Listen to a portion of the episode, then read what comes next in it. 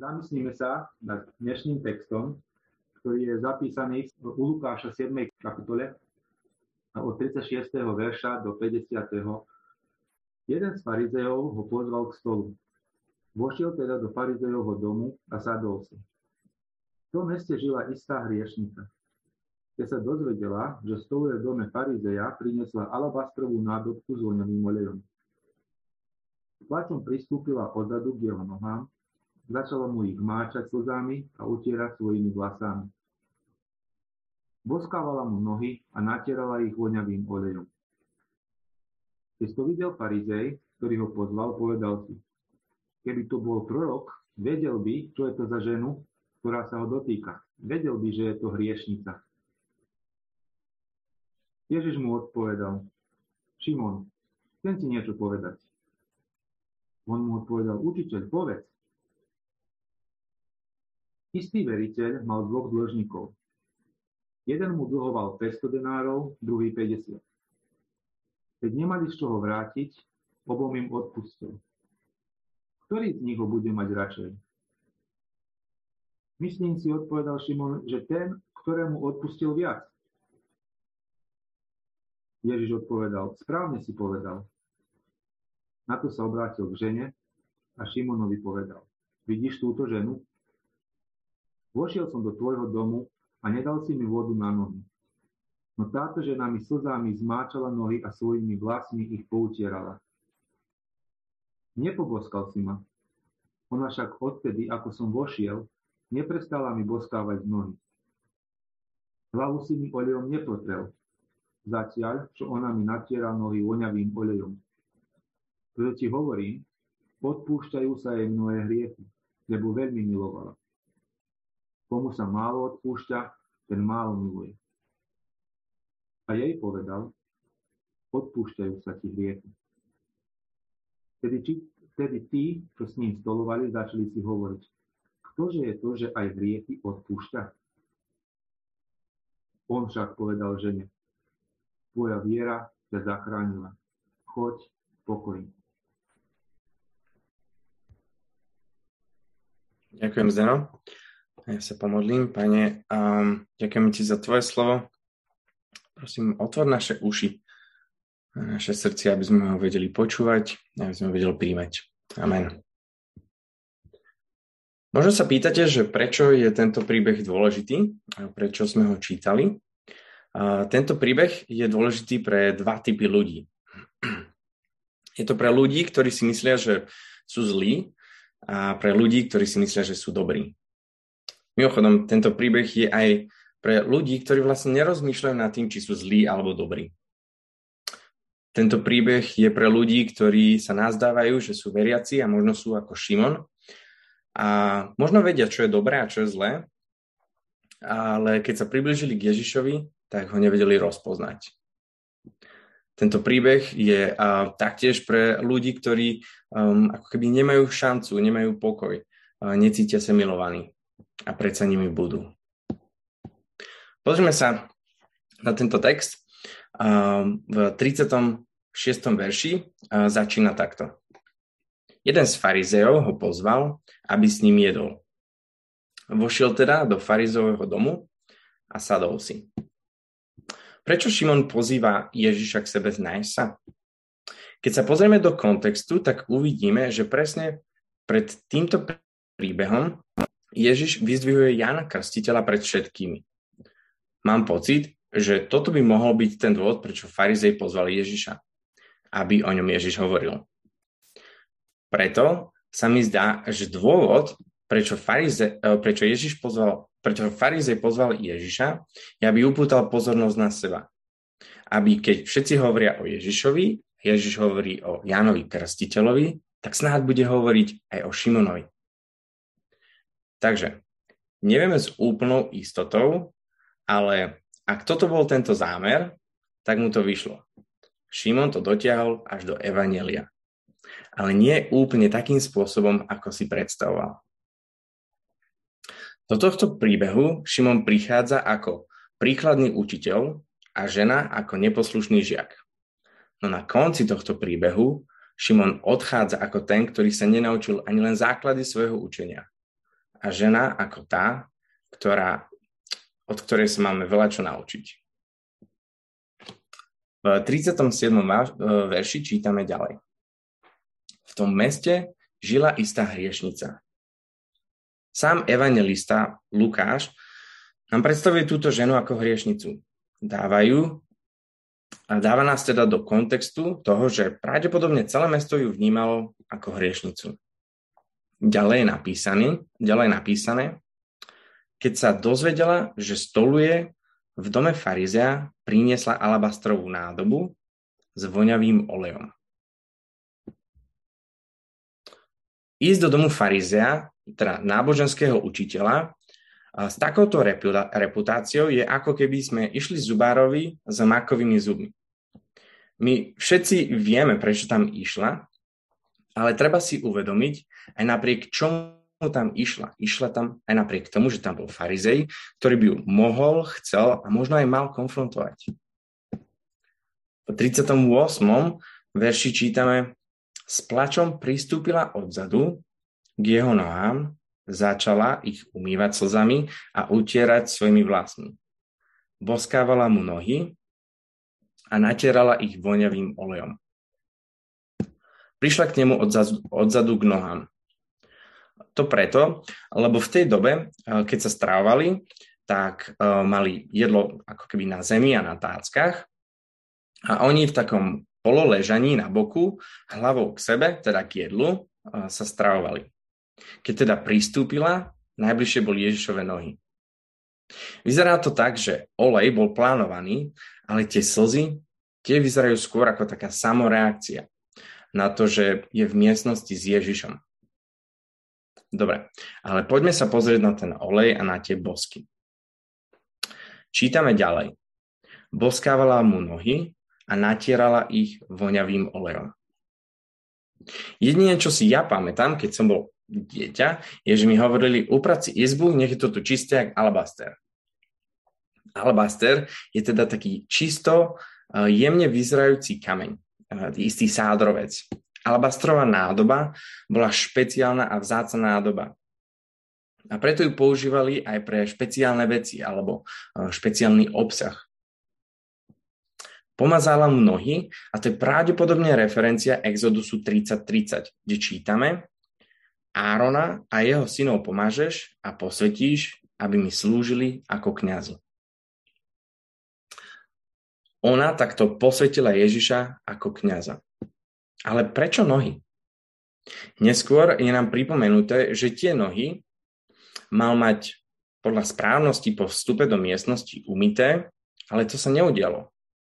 Nakoniec mu ich žena pomazala zácným olejom. Ak čítame ďalej, tak vidíme v 39. verši toto. Keď to videl farizej, ktorý ho pozval, povedal si, keby to bol prorok, vedel by, čo je to za ženu, ktorá sa ho dotýka. Vedel by, že je to hriešnica. Keby Ježiš vedel, kto je táto žena, tak sa k nej inej správa, hovorí si Šimon. Práve, že keby farizej Šimon vedel, kto je Ježiš, tiež sa k nemu inak správa. A presne o to tu ide. Ako je možné, že aj farizej, aj žena robia niečo mimo štandardu, no jeden je uvedený ako príklad a druhý je potupený? Ježiš prehliada noblesu, ako keby istú etickú neslušnosť, nezaklada si vôbec na tom, čo sa patrí, ale ide mu hlavne o zámer veci a postoj srdca. Šimon vo svojej myšlienke odsudzuje aj ženu, aj Ježiša. Ak nemá Šimon odpustenie pre ženu, tak nemá lásku pre Ježiša. Zopakujem. Ak nemá Šimon odpustenie pre ženu, tak nemá lásku pre Ježiša. Mimochodom, Ježiš trafí dve muchy jednou ranou. Napomína neúplné a nesprávne zmýšľanie o žene, o ktorej sám Šimon pochybuje, a taktiež karhá Šimona o tom, že je prorok, tým, že mu odhaluje jeho nepovedané myšlienky. Veď čo je prorocké na tom, že by povedal, táto žena je hriešna? Veď o tom vie celé mesto. Ale povedať Šimonovi, čo si myslí, je docela odhalujúce. Preto Ježišové slova Šimona aj verejne pokarhajú, aj vnútorne konfrontujú. Čítajme teda ďalej v 40. verši. Ježiš mu povedal, Šimon, chcem ti niečo povedať. On mu odpovedal, učiteľ povedz. Toto je veľmi zaujímavý moment, keď Ježiš začne, sa začne rozprávať s Ježišom, aby ho niečo naučil. Hovorí, chcem ti niečo povedať. Šimon mu odpovedal, učiteľ, hovor. Hovor, som pripravený počúvať. Ježiš sa aj k nám snaží rozprávať, pýta sa, nám, pýta sa nás, či sa chceme niečo od neho naučiť. Je naša odpoveď áno. Ježiš hovor. Pán Boh k nám hovorí cez jeho slovo. Počuješ ho? A keď ho počuješ, počúvaš ho? Počúvaš, ako nás ide učiť o odpúšťaní a príjmaní sa navzájom? A tak Ježiš začne učiť. Na to, aby poukázal na lásku a odpustenie, bere si príklad o peniazoch, dlžníkoch a o odpustení dlhu. Slovičko dlžník uh, i, alebo dlhovať je v, v Lukášovom evaníliu spomenuté ešte na dvoch miestach v podobenstve o nesprávnom správcovi, o nepoctivom správcovi, ale hlavne je spomenuté v modlitbe Oče náš, kde hovoríme, odpúsť nám naše viny, ako aj my odpúšťame svojim vinníkom alebo dlžníkom. Čítajme ďalej, 41. verš. Istý veriteľ mal dvoch dlžníkov. Jeden mu dlhoval 500 denárov, druhý 50. Keď nemali z čoho vrátiť, obom im odpustil. Ktorý z nich ho bude mať viacej, mať radšej? Podobenstvo vo dvoch vetách. Týmto podobenstvom inak Ježiš potvrdil, že žena je naozaj hriešná. Ak to Šimon dobre pochopil, tak žena má veľký dlh, žena má veľký hriech alebo žena má veľa hriechov. Znamená to to, že Šimon je ten, ktorému je odpustené? Neviem.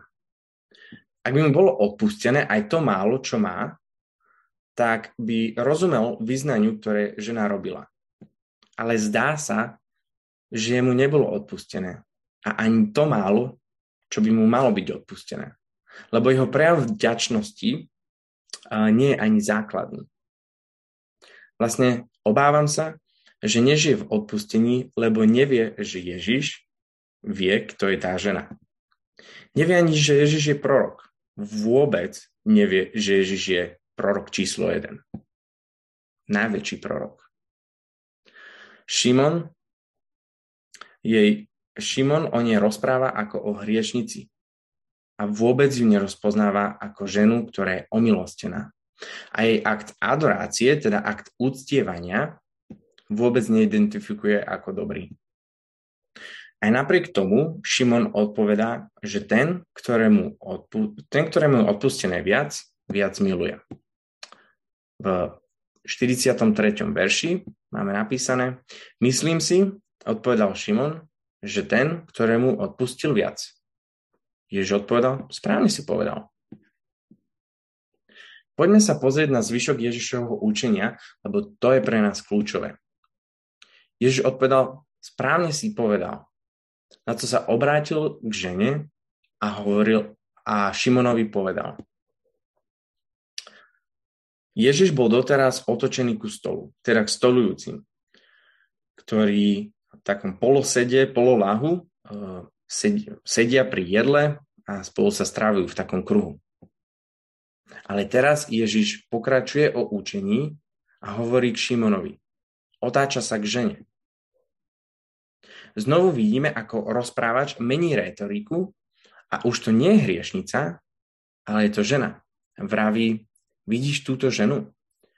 Vošiel som do tvojho domu a nedal si mi a nedal si mi vodu na nohy. No táto žena mi slzami zač- uh, zmáčala nohy a svojimi vlasmi ich poutierala.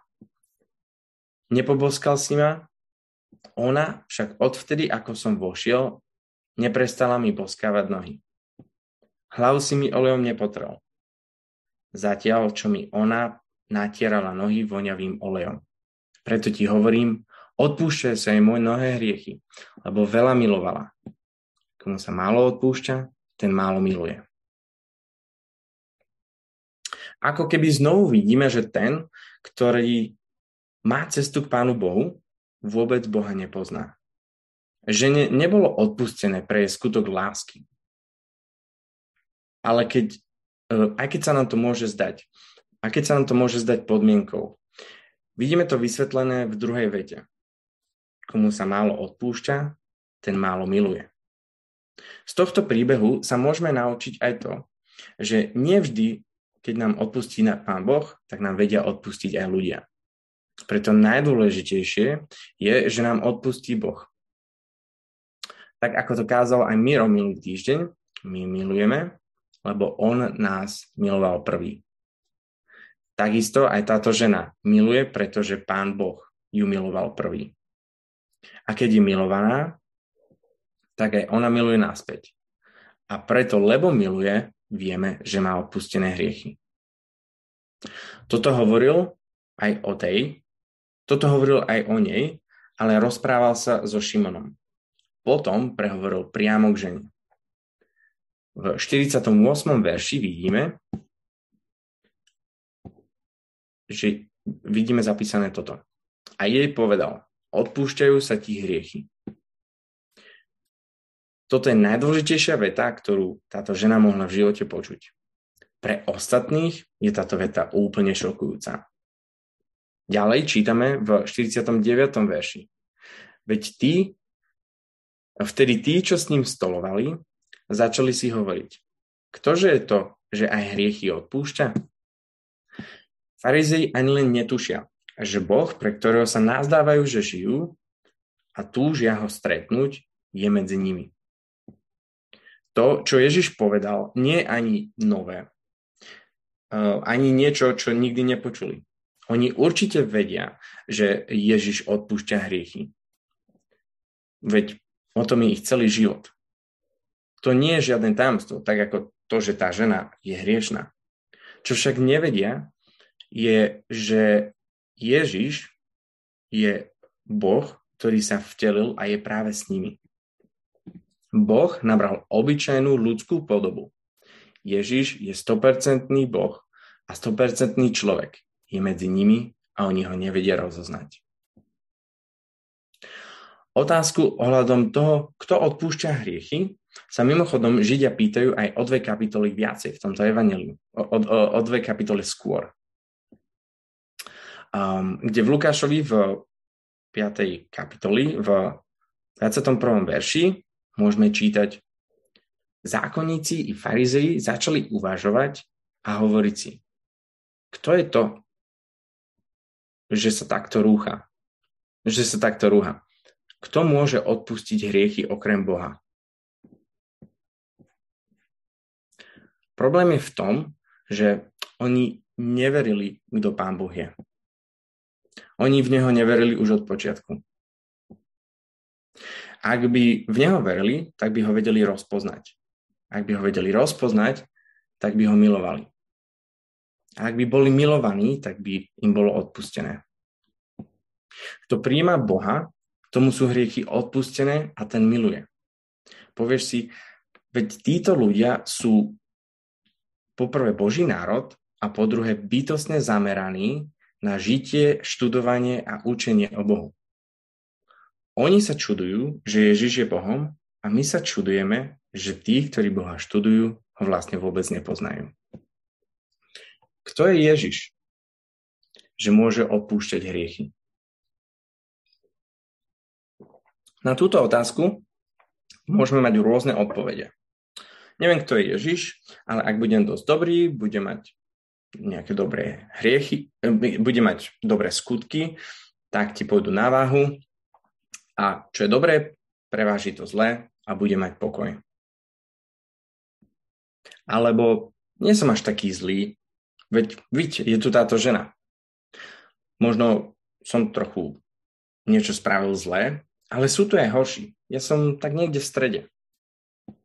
Alebo si povieš, neriešim to. Neriešim, či som dobrý, neriešim, či som zlý, táto otázka vôbec nie je na mojej mysli. A z časti tomu aj verím. Lebo ak by si riešil u seba, tak by, to, tak by ťa to zabolilo. Zistil by si podstatu, že či si dobrý a či si zlý.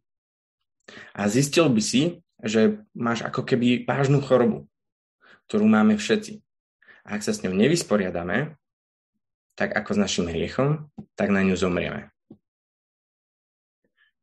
Akýkoľvek hriech sme voči Bohu spravili, či sa nám zdá väčší alebo menší, bude potrestaný. Buď veríme v Ježiša, ktorý zomrel za naše hriechy, alebo v Neho neveríme a z naše hriechy budeme píkať sami, tým, že budeme oddelení od Boha. Budeme bez odpustenia, budeme bez lásky a budeme bez pokoja. Len voči Bohu sme zhrešili. A preto len uh, on nám môže odpustiť. Ak v Neho neoveríme, nemáme lásku a nemáme odpustenie a nemáme ani pokoj. Stratili sme s ním vzťah a iba On ho vie obnoviť. Pozri sa na túto ženu. Pozri sa na túto hriešnicu. A keď, veľa si, aj, aj keď si veľa zhrešil a spravil si možno veľa zlého, môže ti byť odpustené tvoj život sa premení na veľkú vďačnosť. Možno táto vďačnosť nebude emocionálne alebo entuziasticky prekypovať každý deň, ale istota, ktorú máme v Pánu Bohu, prichádza do nášho eh, každého dňa. V 50. verši máme napísané, on však povedal žene, tvoja viera ťa zachránila, choď v pokoji.